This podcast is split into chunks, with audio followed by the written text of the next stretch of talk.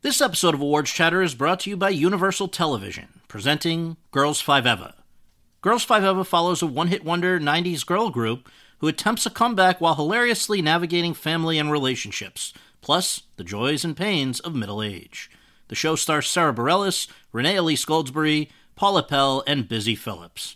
Don't miss the series critics call the funniest show on television. Girls Five Eva is now streaming on Netflix and is for your Emmy consideration for Outstanding Comedy Series and all other eligible categories.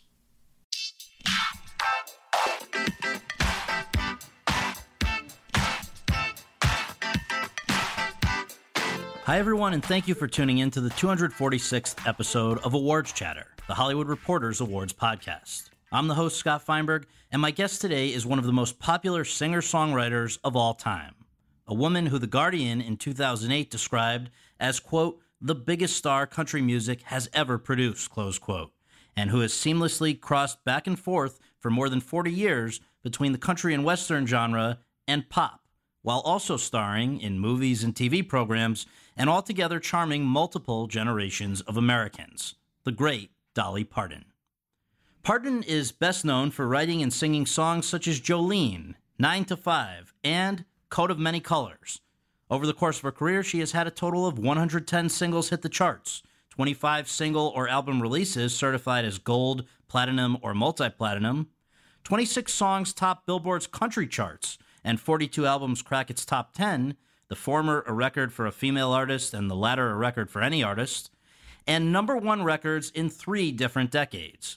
She has also accumulated 46 Grammy nominations, the second most of any female artist ever, behind only Beyonce, and seven Grammy wins, not to mention two Oscar noms, one Emmy nom, and one Tony nom. And she was inducted into the Country Music Hall of Fame in 1999, received the National Medal of Arts in 2005, was feted at the Kennedy Center Honors in 2006, and was presented with the Grammy for Lifetime Achievement in 2011. As the New York Times wrote way back in 1977, quote, Miss Parton is blessed with a remarkably individual soprano, nasal and bluegrassy at full volume and innocently girlish at softer dynamic levels. Her sense of phrasing and pitch is impeccable, and above all, there is her radiant charm. Close quote. Now at 72, Parton is still going strong. On November 30th, Dolly Records and RCA Nashville will release the soundtrack to Dumplin', a film starring Jennifer Aniston that will drop on Netflix on December 7th. And this soundtrack features a dozen tracks, six of which are new songs co written with and produced by Linda Perry, the former lead singer and primary songwriter of the 90s rock band Four Non Blondes. Several of those tunes are duets, featuring Parton with the likes of Sia, Miranda Lambert, Macy Gray, and Mavis Staples. The standout, though, which Parton and Netflix hope will land a Best Original Song Oscar nomination, is one called Girl in the Movies, on which Parton's is the only voice. And, like almost everything she does, it's damn good. Over the course of our conversation at the Four Seasons in Beverly Hills, Parton and I discussed a wide range of topics. Among them, how her life, music, physical appearance, and worldview were shaped by her Appalachian roots, how an early start in music led to her first record deal in her teens and a big gig in Nashville at just 18, why, after seven years of singing with Porter Wagoner, a big figure in country music, she made the painful decision to go off on her own, and how that inspired her to write a song that Whitney Houston would later make famous, I Will Always Love You, and how she learned to broaden her appeal, branching beyond country into pop and beyond music into movies, en route to becoming one of America's most beloved showbiz personalities. But first, I was joined at the offices of The Hollywood Reporter by Alex Honnold, the incredible professional rock climber who is the subject of the massively acclaimed new National Geographic documentary, Free Solo, which chronicles his death defying quest to become the first person ever to free solo, as in climb without ropes, Yosemite National Park's 3,000 foot El Capitan Wall.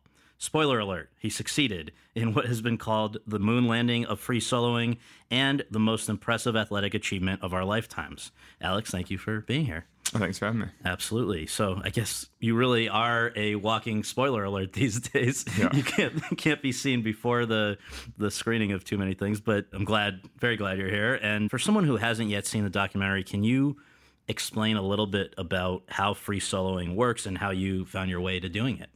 Free soloing is pretty simple. It's basically just climbing without a rope, climbing by yourself without protection. But I think what is engaging about the documentary isn't just the climbing; it's more the backstory and the preparation. And I mean, hearing from audiences more the personal story of Absolutely. you know how how I sort of psychologically prepare. But just so someone understands, because we're not talking about like, you know, kids in high school or something may go to a rock climbing wall in their town and go up a few feet. Like, how, what are the heights Well, that, we're I mean, about? well, that is how I learned. That's how you I mean, learned, that was- yeah. yeah, as a school kid going to the climbing gym. Um, I mean, so it is kind of a natural extension of that. But yeah, I mean, El Capitan is a three thousand foot wall, so it's very, very large. Yes. and and I'm- I mean, for people that don't even have the appropriate scale for that, I mean, that's twice as tall as the tallest buildings in the country yes. in the U.S. people who hear about you and other free soloists doing things like that think that you're either I think without having seen the documentary because that gives some context but I think the the reflexive assumption is that you're either crazy or you have a death wish Yeah, just for the record are either of those things true no, neither neither is true. So it is an unusual thing to do a activity that is going to put your life in jeopardy in a sense every time you do it, and yet as the film shows, that doesn't seem to be a huge deterrent for you. And I guess there were scientific. One of the revelations in the film shows a CAT scan that may give some explanation of why that is. But do you stop and think about yourself why you gravitate towards this? in the film, there's an fMRI in my brain that shows less activation in the the key center of my brain. I think that the takeaway from that was actually just that through years of practice, I've sort of desensitized myself to certain levels of exposure, mm-hmm. which I think everybody sort of sees in their own life that with enough time and, and practice, you can overcome certain fears. Mm-hmm. And so, I don't know if it's necessarily me seeking out death-defying activities. As much as me being comfortable with things that, that may seem extremely scary, but but through time just aren't anymore. I mean, you talk about people, you know, taking your life into your hands and everything. I mean, there are tons of routine activities that people do every single day where you are literally putting your life in your hands. I mean, biking around in traffic or eh, dr- driving on the freeway. I mean, there are plenty of things that feel reflexive that people do every day. That yeah, they could potentially die doing it, but they're so good at it that it feels normal and easy. So just to you know to that point, is there you know for again ninety nine point nine percent of people, what you do is terrifying.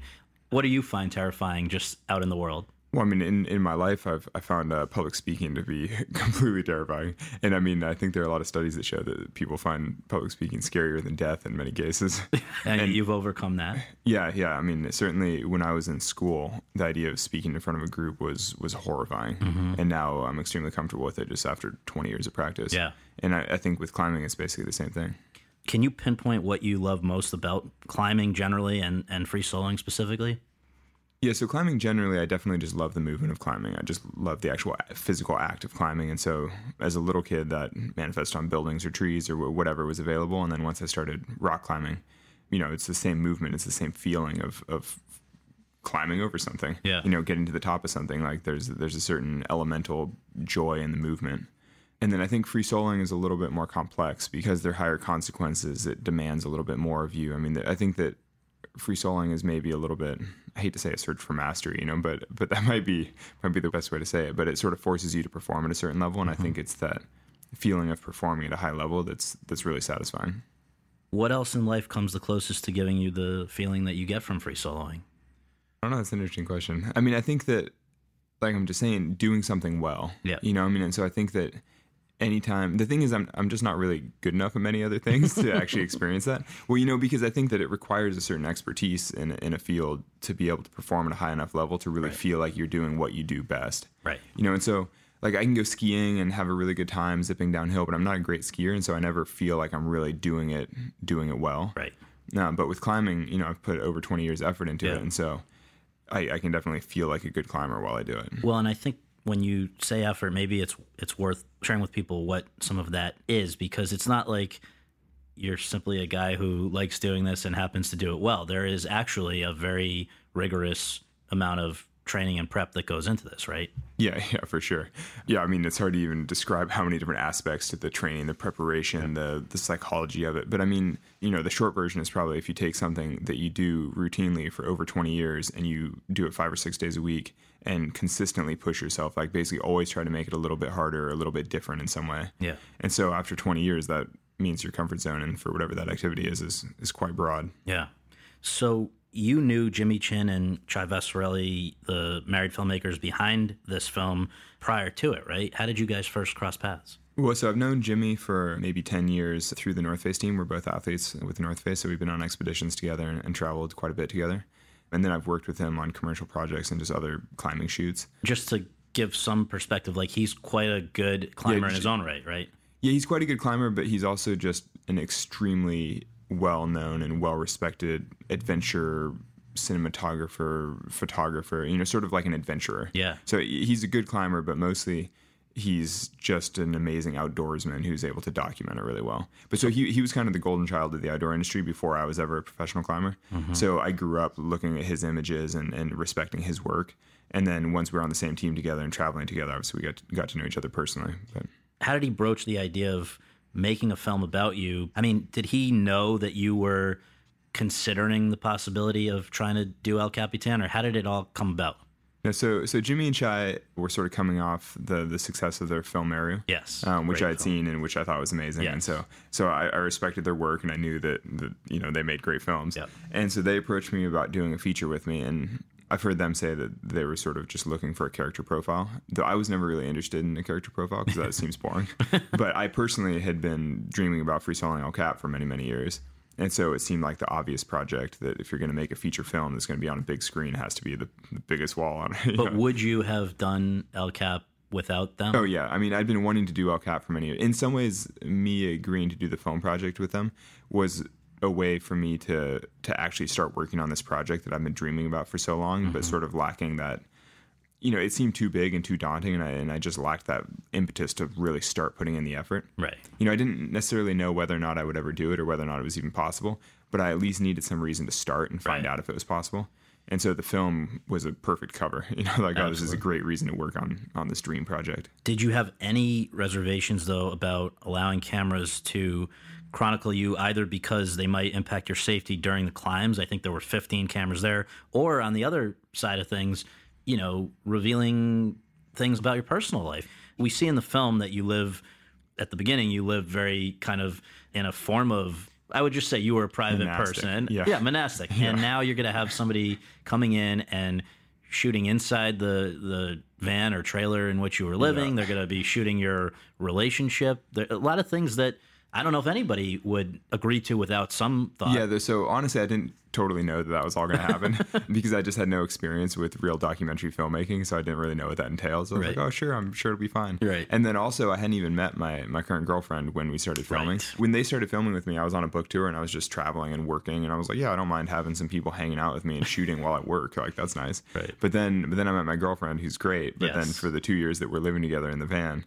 there's also a camera crew, and. I was like, oh, I didn't.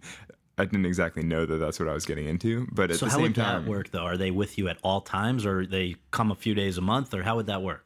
I mean, they pretty much focused on the Yosemite seasons, like mm-hmm. when I was actually working on my project. Mm-hmm. Though we also did trips together to Morocco and actually to China and a few other, and they stopped in at my home in Las Vegas, and you know, they basically stopped in for all the key moments. Yes.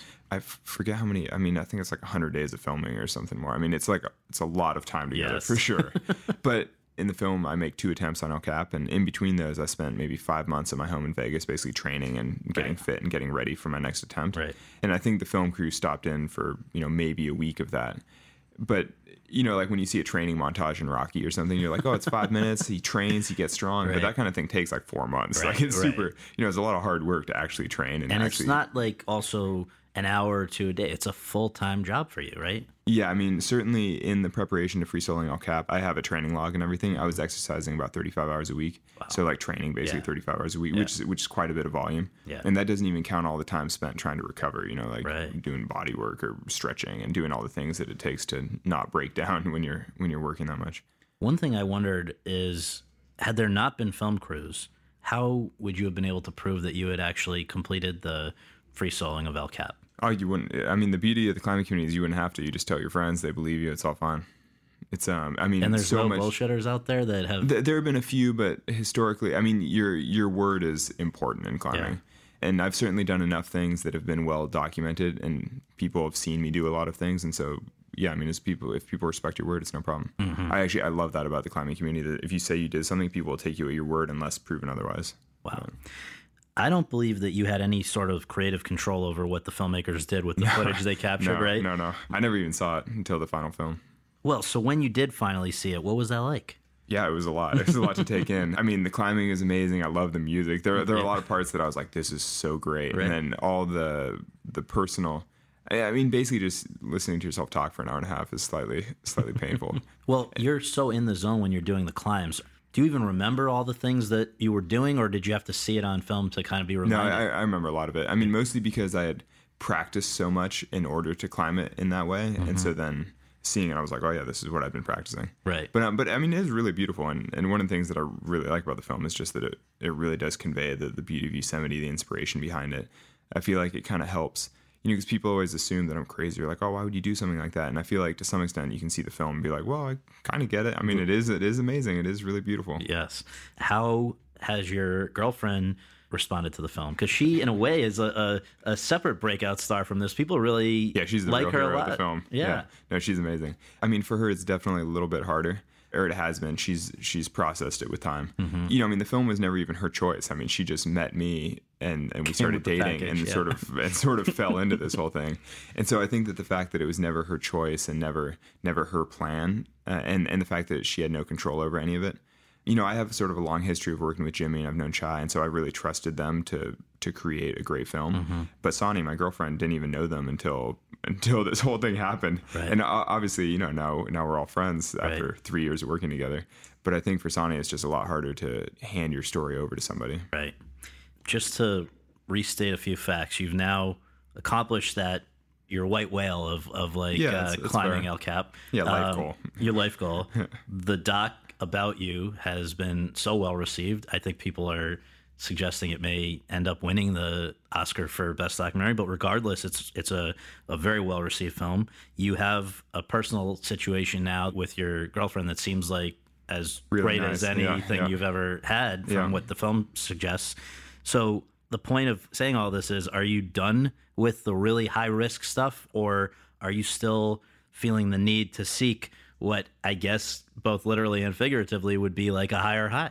Yeah, I mean, I could be done. Honestly, I don't totally know. I think that throughout the last 10 years or so that I've been doing hard solos, I mean, there have been many years where I just haven't really soloed at all for a year or year and a half, and then and then I'll get inspired by some kind of project and, and seek it out. I mean, certainly right now, while I'm touring with the film, I'm not even thinking about big free solos Right. because I'm just climbing in the climbing gym in different cities and, and really enjoying enjoying that. You know, it's like nice to have a. In some ways, it's kind of like getting back to my roots because I grew up climbing in the climbing gym, mm-hmm. and it's like pretty fun to feel Yeah. like a good gym climber again. No, I mean we'll just see. You know, if if I never did any other big hard solos like that, I'm sure I will lead a rich, full life. You know, like I'm not I'm not really stressed about it. What would you tell a little kid who sees this film and comes up to you and says that he or she wants to grow up and be a free soloist just like you? Oh, I always say make sure you practice. you know, be, I mean, free soloing is sort of a, a self-selecting sort of activity. I mean, basically, if you're not prepared for it, you kind of can't do it because it is quite scary. I mean, you basically have to make, you know, many many difficult moves, and so, you know. You can climb up a little bit, and suddenly you're you're 15 feet off the ground. You look down, and if you're not really feeling it, you're like, oh, you know, maybe I should go back down right now. Which um, isn't easy either. Yeah, but it's a lot easier to go back down from 15 feet than to keep going for another 3,000. Right. You know, and so it, basically, it's hard to get yourself into a position that's that's truly dangerous unless you're unless you really want to. Right. And so I would never encourage somebody to free solo, but I wouldn't necessarily discourage them either. I would just say make sure that you put in the appropriate time. You know, build up to it, prepare for it. I mean, it's like anything in life. Like make sure you do it well. Right. Well, thank you so much for talking about it and congrats on the film. No, thank you very much. And now for my interview with Dolly Parton. Ms. Parton, thank you so much for doing this. It's an honor to have you on the podcast. We always begin with just a few basics for people who may not know. Where were you born and raised, and what did your folks do for a living? Well, I was born and raised in the Great Smoky Mountains of East Tennessee at the foothills of the Smokies that we're so famous for. But I grew up in a big family, family of 12 children. All of my mom's people were very musical. So I get my music from my mom's family and my hard work from my dad's side. Yeah, well, I, I wanted to ask, how does it shape a person to be one of 12? I think the fourth of 12, right? Well, yes, there's. I have two brothers and sister older, eight kids younger. We didn't think about it at the time, but now that I'm older and I've had time to reflect, fact, it really teaches you a lot of things. First of all, you have to learn how to share. Mm-hmm. That's definitely one of the first things you have to do. You have to learn how to tolerate. You have to learn how to have patience. So, a lot of things that I've learned just growing up in a big family where you can't be the center of all of it, it really teaches you a lot of things. I had a good mother, very spiritual based, and a good daddy that was disciplined just enough to keep us in line. Right. We didn't want to cross too many lines with him, but we weren't afraid of him, but just enough to Right. make us walk the line, as Johnny Cash would say. and you've talked about maybe that that's also at the root of wanting a little bit more attention. Well, it's true. I was kind of, like I said, I kind of born somewhere in the place where nobody paid attention. Mom and Daddy loved us all. They didn't make any difference, but the only time we got paid any special attention is if we were sick or in trouble. So I wanted a lot of attention. I hmm. needed a lot of attention. So I started writing my songs and singing early on, and Like I noticed really early on. really early on. I got learned to play guitar when I was about seven and eight, and I would write all these songs that I'd hear Mama and my aunts and all these stories people talk about, all the sad stories, things happening in the family, and I'd make up these little songs, and so I'd play them to Mama. And she was really fascinated with it. So when people would come, she'd say, Oh, honey, going to get your guitar. I want you to sing that little song they wrote. So I started getting all this attention. So then, of course, I started writing better, singing more. And I felt this, kind of carved out a little place for myself that was kind of special. Yes. And in terms of growing up, what was the music that was around you? A lot of it was church music or Yes. My grandfather was a, a preacher, Pentecostal preacher. He also was a great musician. He played piano, guitar, fiddle.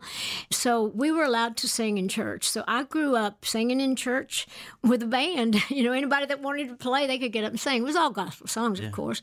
Except now and then, my grandpa, if I wrote a special song, he'd ask me to sing it, like in church. But the gospel music was there and the mountain music, you know, the old Americana music with the old uh, Carter family type songs and bluegrass. You know, we had a lot of that in the hoedowns we had for pie suppers and all the barn dances and things like that we had. So we, I grew up just mostly with the gospel, the country mountain music. people bluegrass. may not know that a lot of people do, but some may not know that you have been responsible for giving away 100 million books, which is incredible. the reason for that, though, traces back also to your childhood, right? Yes, it does. I'm very proud of the Imagination Library. I started that literacy program about 20 some years ago. My dad was still alive, and that was the main reason I did it. My dad couldn't read and write. He never had a chance to go to school because, like most mountain people, they have to go to work in the fields to help feed the family, and people have huge families. So my dad never learned that, and he was kind of crippled by that and kind of embarrassed by it. But my dad was so smart, and it was so I loved my daddy so much. And so when I got this idea to start the Imagination Library, I thought this is something I'm going to involve my dad in. I'm going to let him help me with that. So I thought that we would just have it in my home county, Sevier County, and if we was lucky, maybe a couple of counties over.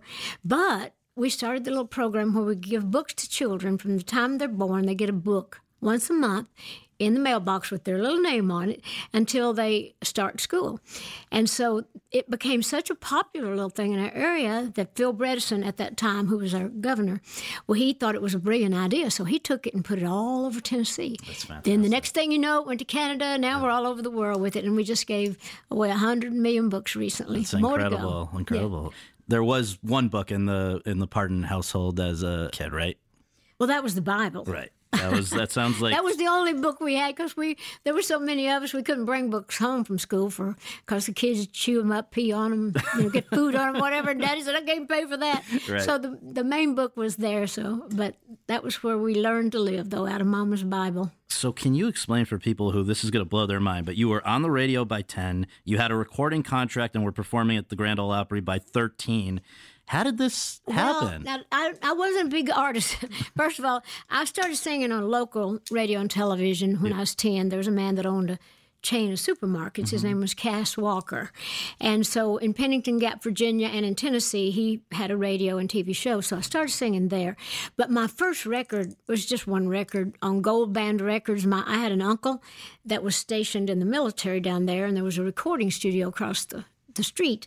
He was the brother of my uncle Bill Owens. He used to take me around because he saw my talent early and he wanted to help me with that the only way I could go. So I cut my first record, you know, at 13. And, and then I also had a, which had nothing to do with the Grand Ole Opry, I had a chance to go down. We would just walk the streets, knock on people's doors, trying to get somebody to hear me and all that. So one of these wonderful men, Jimmy C. Newman, who's still a member of the Grand Ole Opry, he let me have one of his spots, which was unheard of. Wow. He just kind of brought me out to sing because we were badgering him. My uncle was pretty persuasive, and I was just wanting to be on the Grand Ole Opry because I wanted Daddy and Mama and them to hear me back home. And that was where, at some point at the Grand Ole Opry, I think Johnny Cash introduced you. right? Yeah, well, that was yeah, that was probably that night because that was Jimmy C's spot. Yes. that was when he was supposed to come out to sing, and I went out, and he told Johnny to introduce me. So yeah, And then the first time you signed with a major label, Mercury, that was when you're 15. There was clearly interest brewing, but it sounds like you had made a decision that in 1964, when you turned 18 and graduated from high school, you were out of there, right? I was. My uncle Bill, I have to give him a lot of credit because he's the. I wouldn't have been allowed to go back and forth to Nashville had it not been for him. But we lived in our car. You know, I used to put on my makeup in the side, in the side mirrors of the car, or clean up in the bathroom of filling station, wash my hair, and do all that. So, Mama would pack us food. You know, when we'd leave. So that was kind of like our our rooms. But I was really I wanted to do it. I was hoping that that was going to be my life. And so it turned out that all those different trips back and forth, and I knew the day I graduated that I'd go because I didn't want to leave till I was 18 because I didn't want Daddy to send a posse after me. if he had one of his kids out in the world, he would have he would have worried. And you had a pretty eventful first 48 hours, right? So you you start out home and you get on a bus and can you take me through the next like day or two? Well, a lot of people don't know this, but my first day in Nashville, I met my husband. yes, I've been married like, well, we've been together 54 years now. It's incredible. And so I left two boyfriends back home. I had no intentions of getting married. and I thought, well, I don't even want a, I don't even want a boyfriend. I want to just think about my music. But of course, I'm boy crazy, I guess. so I got to Nashville, took some dirty clothes that I had brought, and I was walking down at this little wishy-washy laundromat. And I had my clothes in the washer, came outside, and this good looking man came by, and we started talking. Two years later, we married. So, can you explain once you're now in Nashville, was your uncle living with you or what was cuz he basically you and he I think co-wrote a song that was done by somebody else, Bill Phillips and became a hit, but you were not particularly credited for that, right? Yeah, well, I was as a writer. Yeah. My uncle at that time, see, my uncle played guitar to back up just a bit. Yeah. There was another couple from East Tennessee, Carl and Pearl Butler. They became quite a splash in country music. They had Don't Let Me Cross Over, a real popular song. So we knew them from the Cas Walker show. So Bill, my uncle Bill, had gone on the road with them. They were he was playing guitar with them. So I was pretty much on my own down there. So Bill and I used to ride a lot together when we were traveling back and forth in our car. So put it off until tomorrow was our first song. And so we went to get our award together. You know, we were in BMI town. Song of the yeah, Year? Yeah, BMI Song of the Year. To put it off till tomorrow, you've hurt me enough today with Bill Phillips. And what you were referring to, I had credit for a writer, but I was singing the harmony. And I, at that time, was working with Fred Foster on Monument Records. And I kept saying, I need to sing country music. They kept trying to make me kind of a teeny bopper at that time. And I said, I'm just too country right now. so, anyway, when they heard the demo, when Bill Phillips on Decca Records, they said, Who's that girl singing on that harmony? We want her to sing with Bill on it. And so it became a huge hit, and everybody was calling in the radio station saying, Who's the girl singing on that? Who's the girl?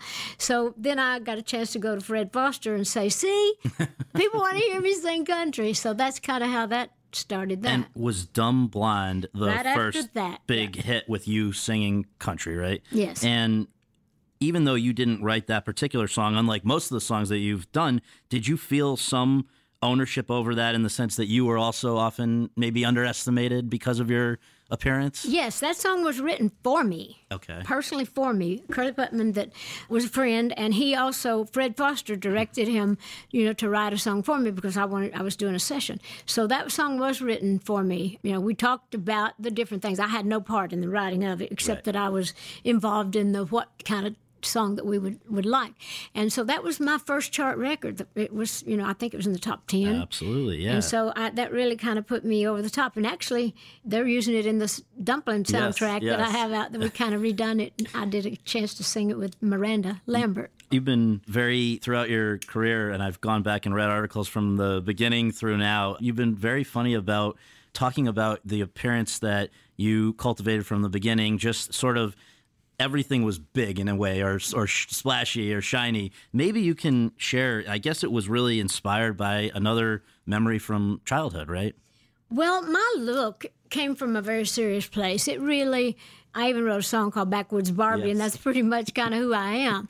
But I just always felt so much more than how I look because I'm not a natural beauty, but I always wanted to be pretty, and I always wanted to look like a movie star. I always wanted to be like something more than what I was because I felt good inside. I felt like I had myself intact, but I just wanted to be more flamboyant. I just wanted it to match my personality, I guess. Right. So it came from a very serious place of seeing uh, magazines and you know Frederick's magazine girls on that. I mean that's the look I thought I wanted, and I look so artificial, but I think it's always worked because people know I'm real. For sure. And but wasn't there also? I think didn't. Oh, the you, town tramp. You're talking about the old lady that. Well, yeah, that's really because she she looked exactly like I wanted to look. So who are we talking about? You well, I I can't call her name, but she was the right. lady in town that was the town tramp. But she wore her makeup and her you know her hair yellow. She had peroxide hair, and she wore high heel shoes, and they had little goldfish in them, little plastic goldfish. When she'd walk, they kind of move around in there,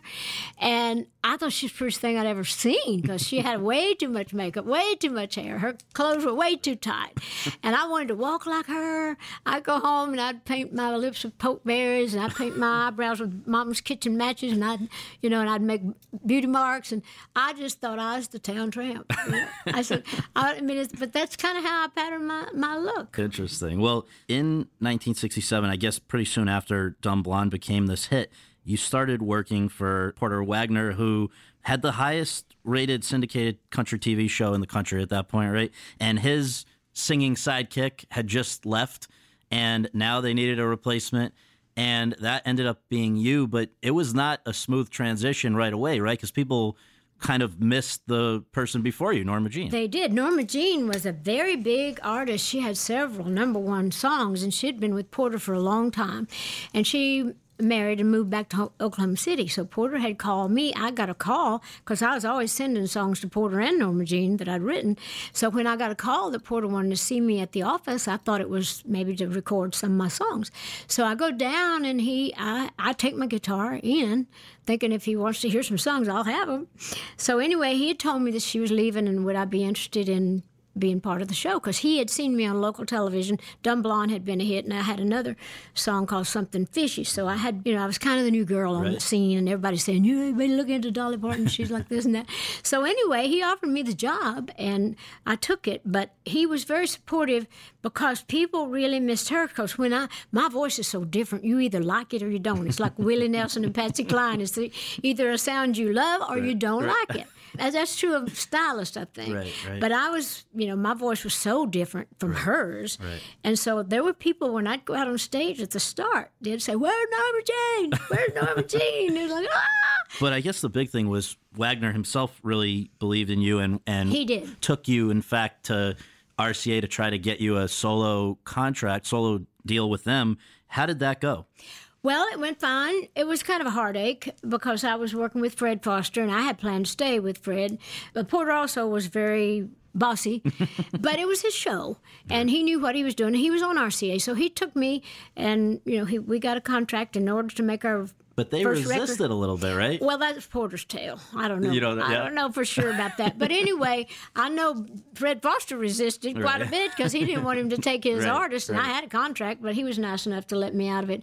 But the point is, Porter did get me on RCA, and in order to make sure that I got the right start with them, to prove to them that you know he he believed in me, we did our song "The Last Thing on My Mind," which was our first big record. Then after that, my first album was "Just Because I'm a Woman," which was the first women's lib song, in, Yeah. so to speak. Because my mistakes are no worse than yours. just because I'm a woman, and that song stayed on the charts in South Africa for like I don't know. It's still in the top Amazing. 100, I hear. no, it's was in the top 10 for like 40 years or something, all of those women there. But anyway, so Porter did push and believe in what I was doing. We fought like cats and dogs because we were both very stubborn. I said I'd stay five years, and I wound up staying seven. Well, and within those years, you just I did. took off. I, mean, learned a lot from Yeah. Porter, but we, you know, when I started to grow, Porter didn't know I was a writer. Porter didn't know I was all that I was. You and- think he and- maybe underestimated? But he, well, yeah, he also had always had girl singers in his group, but he pretty much kind of controlled that. Well, I'm not a person that can be controlled, and I have my own mind, and I have my own thoughts, and I have my own dreams, and I just.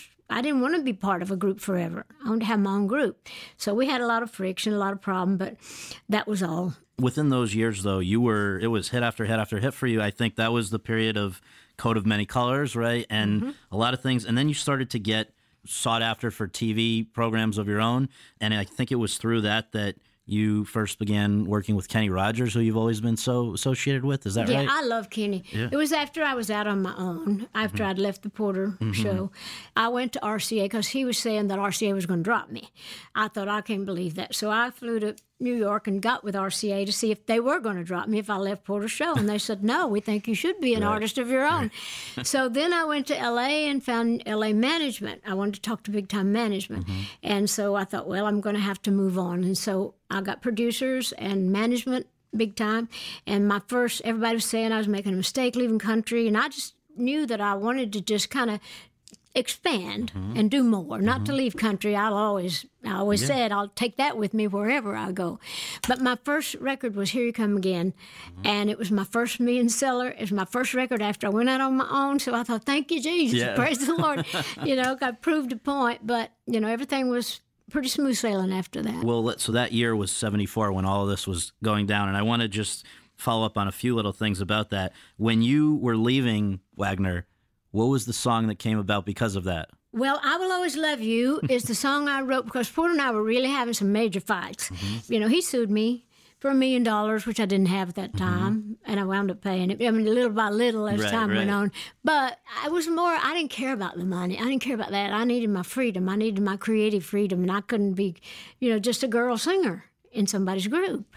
And so that was in what, 74, I guess? Mm-hmm, yeah. So we kept fighting, fighting. I'd go home every day crying, or I'd be, you know, we'd be doing whatever. So I went home and I thought, well, what do you do the best? This man ain't gonna never listen to you. Why don't you write a song about it? And so I wanted him to know that I loved him. I appreciated everything he had done, but that, you know, I was out of there. So anyway, I wrote the song and I went back the next morning and I said, Porter, you need to sit down. I got something to sing for you. And I did. I was love you, and his tears were just coming down. He's "Okay, you can go if I can produce that record." so anyway, so he did, and that's how that happened. And then between leaving him and, and really being a you know a solo artist, what was the traveling family band? Well, that was my relatives. Yes. You know, we all pick and sing, and I had cousins and brothers and sisters. So I thought, well, I'll put together, you know, traveling family band. Now I love my family, but it is so hard to work with family Right, because right, right. I worried about all of them because I had raised pretty much most of the kids was in my mm-hmm. band, and I was like a mother. And then when they were out on the road and all the different people, they were dating, they were out partying. I thought I'm gonna go crazy. Yeah. You know, after the show, if they're out partying, where are they? I've got to keep them like in check.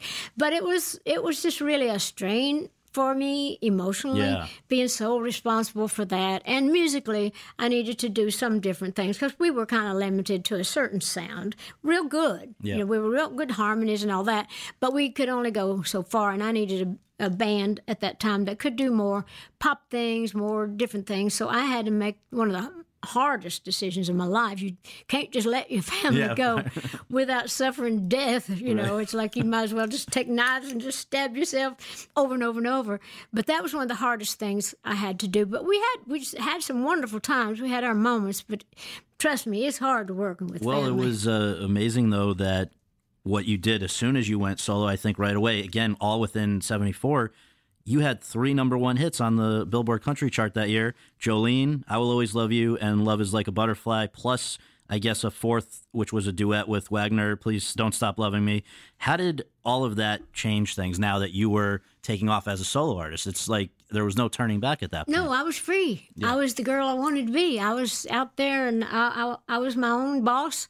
It was my own success or my own failure. It was my responsibility. But I was free to work. I was free to create and I was free to be me and not have to answer to, you know, to other people. It's not, you know, like I said, I have total respect working with people, but I just, one of those people, I just have to be free. Right. To be creative. Well, you're such a prolific songwriter.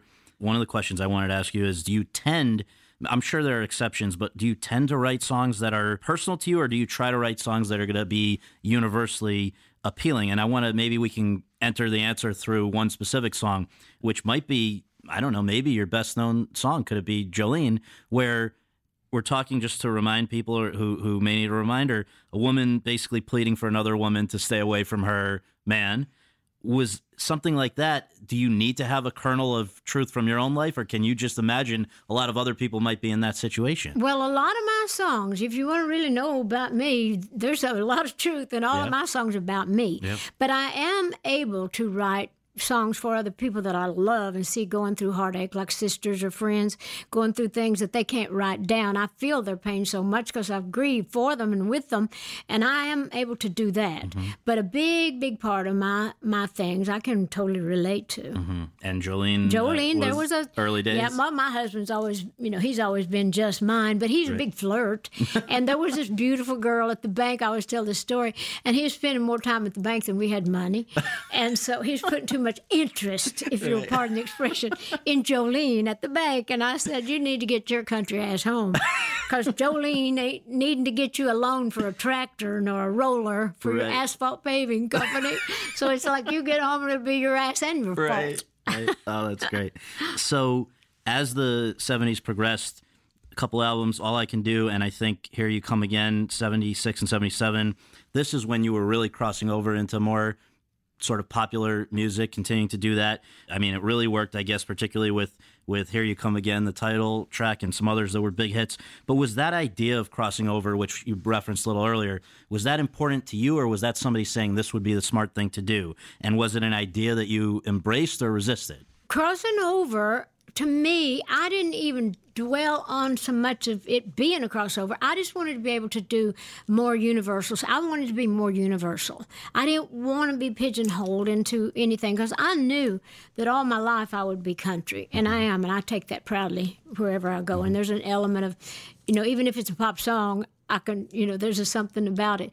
But I wanted to expand. I wanted to get in the movies. I wanted to, the, the big world. I wanted the big stuff, the mm-hmm. big berries, not just the little ones. Yeah. I wanted, I wanted to have everything I could have. I wanted to see what all I could do. Still do. Yeah. Well, before I ask you about that first movie, which was quite a, a success, I want to just ask you because I think people will respect the fact that with that kind of ambition, you were still willing to pass up a major opportunity. How did it come to be that years before Whitney Houston covered I Will Always Love You, there was a chance that Elvis was going to do it, but you were the one that walked away from that because of a very kind of strong conviction. So when that could have furthered this idea of, you know, being even bigger in a way, you had the wherewithal to walk away. Well, I have to be responsible for myself. I have to be responsible for my songs and my product, whatever it may be. And I had started my own publishing company, and to me, that's what I'm going to leave for my family my nieces, nephews, and the kids on down the road. And so that was my number one copyright because I'd had a number one record on it myself, and mm-hmm. he loved the song. And he wanted to record it. Had nothing to do with Elvis. He loved it. Mm-hmm. Colonel Tom Parker, a smart manager, can't fault him. Anyway, he already had it. They'd call me saying they was recording it, invited me down to the studio the night before. Colonel Tom called and said, Now you do know Elvis don't record anything unless we get half the publishing. I said, Well, you can't have half the publishing on I Will Always Love You. It's already a song. It's my number one copyright. And he said, Well, we just can't do it. And I cried all night. I thought, Well, you just can't do it. So I thought, Well, I'm not going to do that. Yeah. And so I didn't, although years later I wrote a song called I Dreamed About Elvis. and in it, I had an Er- Elvis impersonator sing I Will Always Love You With Me because in my sleep, we were singing it. And it's really a good song. I'm going to put it out someday. That's great. Yeah. But anyway, so I just had to make that decision as a business Yeah. minded woman because my publishing company and my songs were important. So I, I try to think like that. Yeah. I try not to let money Yeah. and just even prestige get in the in the way of what's the right thing to do. Well, that worked out nicely in the end because I'm sure. yes, it did. Because then when when Whitney did it, I made all that money, and I thought, well, I don't need Priscilla and The other Presley family, yeah, they're they doing don't need- okay. They got they got plenty of money. They don't Um, need mine. So this idea that you were then when you started to transition into the movies, it started with Nine to Five in 1980, then The Best Little Whorehouse in Texas 1982. You were kind of shot out of a cannon, but I think those movies were very different experiences personally for you, right? I mean, you were well received. I think Golden Globe nominations for both. Obviously, the the song Nine to Five, which I think was part of the deal of you being in the movie, was a success. But just both came out within two or three years. What was that period like for you, and why go into the movies with those kind of projects? Well, I had been offered the movies before. I wasn't quite ready because I knew I hadn't even thought that much about being in the movies, although I wanted to make myself available to, for anything that came along that felt right to me. And then I had turned down several movies because I was pretty popular as a girl singer in country music at that time. You wouldn't want to share so what Jane, those were, would you? Yeah, there, there was one that Burt Reynolds did. A couple of things Yeah. that Burt had done. He tried to get me in in movies before, Yep. and there's a few different things Yeah. that you know that I got offered that I wasn't interested Mm-hmm. in. But Jane, when Nine to Five came out. You know, I was so popular then as a, as a girl singer, and she thought, well, Dolly will get us the South. so she came to me. You know, they told me the story, and I thought, well, you know, Lily Tomlin, Jane Fonda, if it's a success, you know, I can be part of that whole thing. If it's a mm-hmm. failure, I can blame it on them. Nobody blame me because I've never been in it Right. before. But anyhow, it turned out that it was a winning combination. And, And so, the deal was though that you would do the cover. well, now I. I, yes, my deal when I first went into Jane, I said, I will do it providing I can write the theme song.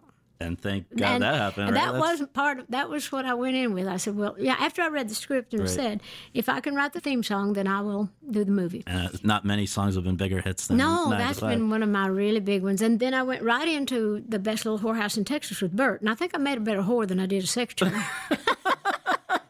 But it was a, that was a tough time in life, right? Uh, it really was. That was a hard time for me at that time, and a hard time for Burt because Burt was having a lot of health Mm-hmm. issues and a lot of problems. He was getting over a heartache, and I was gaining weight, and I was having a lot of you know problems, well, health problems. health and emotional and all. Yeah, and all that. So that was kind of a hard one because nine to five was a joy. Yeah. That was a joy. And of course, The Best of the Whorehouse had been brought from a Broadway musical. And then you got all those people, so many directors got fired, so many. There was just so much going on with that. I didn't want to be part of it, but you get kind of caught up in that. And I'm very sensitive. I don't like trouble. No, I don't like any kind of trouble. I like to work happy. I love to work free. And that was one of the things me and Porter used to argue. And I thought, I don't want to argue. this? I don't. Yeah. I want to be happy in my work. But anyhow, that was very successful, though. Yep. And we got through it, and it worked out okay. Well, there were a lot of other successful movies over the years between then and now, including Steel Magnolias, people will remember, and, and many others. But I want to bring it to the present because we've got this new movie on Netflix called Dumplin', which is, first of all, I think just coming ahead of another thing you're doing with Netflix as well, where they're going to turn some of your songs into stories, which is interesting. But with Dumplin', this has some of your older songs, some of your newer songs that you've done with Linda Perry, which I wonder if you can just talk about how this all came together that you were involved. Well, it came about. There was a book by Julie Murphy that was on the New York Times bestseller list several years ago, and I had all these people calling. So, you know, there's a book out, and they talk about you all the time. This in the book, the little character loves Dolly and loves your sayings and your songs and inspires her. And they said you should take it and make it a movie. And I read the book. I loved it. I said, well, I couldn't do it. It's to be too self-serving. I don't want to do that. So I didn't think any more about it other than just to love the fact that I had inspired somebody to write a book or that mm-hmm. or that I was in it. And then next thing I know, I get a call from Jennifer Aniston. She has adapted the book for a screenplay and she's also starring in it. So she was producing it and they asked if they could use some of my original music and I said absolutely. Then they asked if I would write a theme song a new song for it. And I said, sure. They said, well, would you write it with Linda Perry, who was, you know, from a group called Four Non Blondes years ago. And she's a mm-hmm. great writer, a great producer. And they said, could she produce it? Would you write it with her? Let her produce it. And I said, well, sure. You know, I was just going along for the ride. And then I met Linda, and man, we just hit it right off. I mean, we're so different, you'd think, but we're so much alike musically. We're like music mates, you know, instead of soul mates, but our souls are connected in the music. So we got together and we wrote five original things. And so we watched the film and we just kind of based a lot of the themes of our songs on what we felt the attitude and the emotion of the movie was. So anyhow, then they started putting together different people to sing with me on it. Some of the bigger acts, including Sia. You guys Sia, have this "Here I Am" track, which is, I guess, kind of traces back to "Coat of Many Colors" in a yeah, way. that was back in an old album years ago. And then there was a couple of things. One I did with Elle King was uh, "Holding On to You." It was another one from then. But we wrote there's six original new things Yeah. in the Dumplin' movie, and I think one that we're promoting too is a, a song called "Girl in the Movies," Mm-hmm. and it kind of. You know, I think it's one of the sweetest songs in there. But I'm really proud of this whole project, and I'm really, you know, I, I really enjoyed working with Linda. I'd never worked with a with a female producer before Oh, that's really and interesting. then the fact that we, you know, she was producing it, and we get along really good because we were just very open and honest with each other. That's one of the things that we're very similar. We're both very upfront, you know, where you stand. But you know, I appreciate her and I respect her, and so I think that this is going to be a really time in my life that I'm going to always remember as one of the great times. And the last thing is just if you had not found this success with music, if you had not ended up in Nashville or any of these things that we've been talking about, what do you think you'd be doing with your life right now? Oh, I'd have had to been a beautician. Yeah? Because I'd have had to have, you know, get a discount on all that hair and makeup products and all. But, you know, seriously, I used to think about that. I would just think I would either be a missionary or a beautician. But I think I don't look much like a missionary, do I? I don't think I'd scare Well- somebody going into the far reaches of the world looking like this.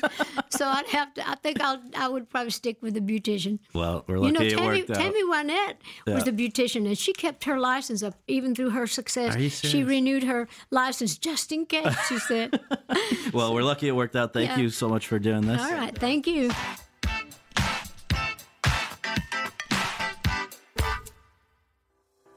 Thanks very much for tuning in to Awards Chatter. We really appreciate you taking the time to do that and would really appreciate you taking a minute more to subscribe to our podcast for free on iTunes or your podcast app and to leave us a rating as well.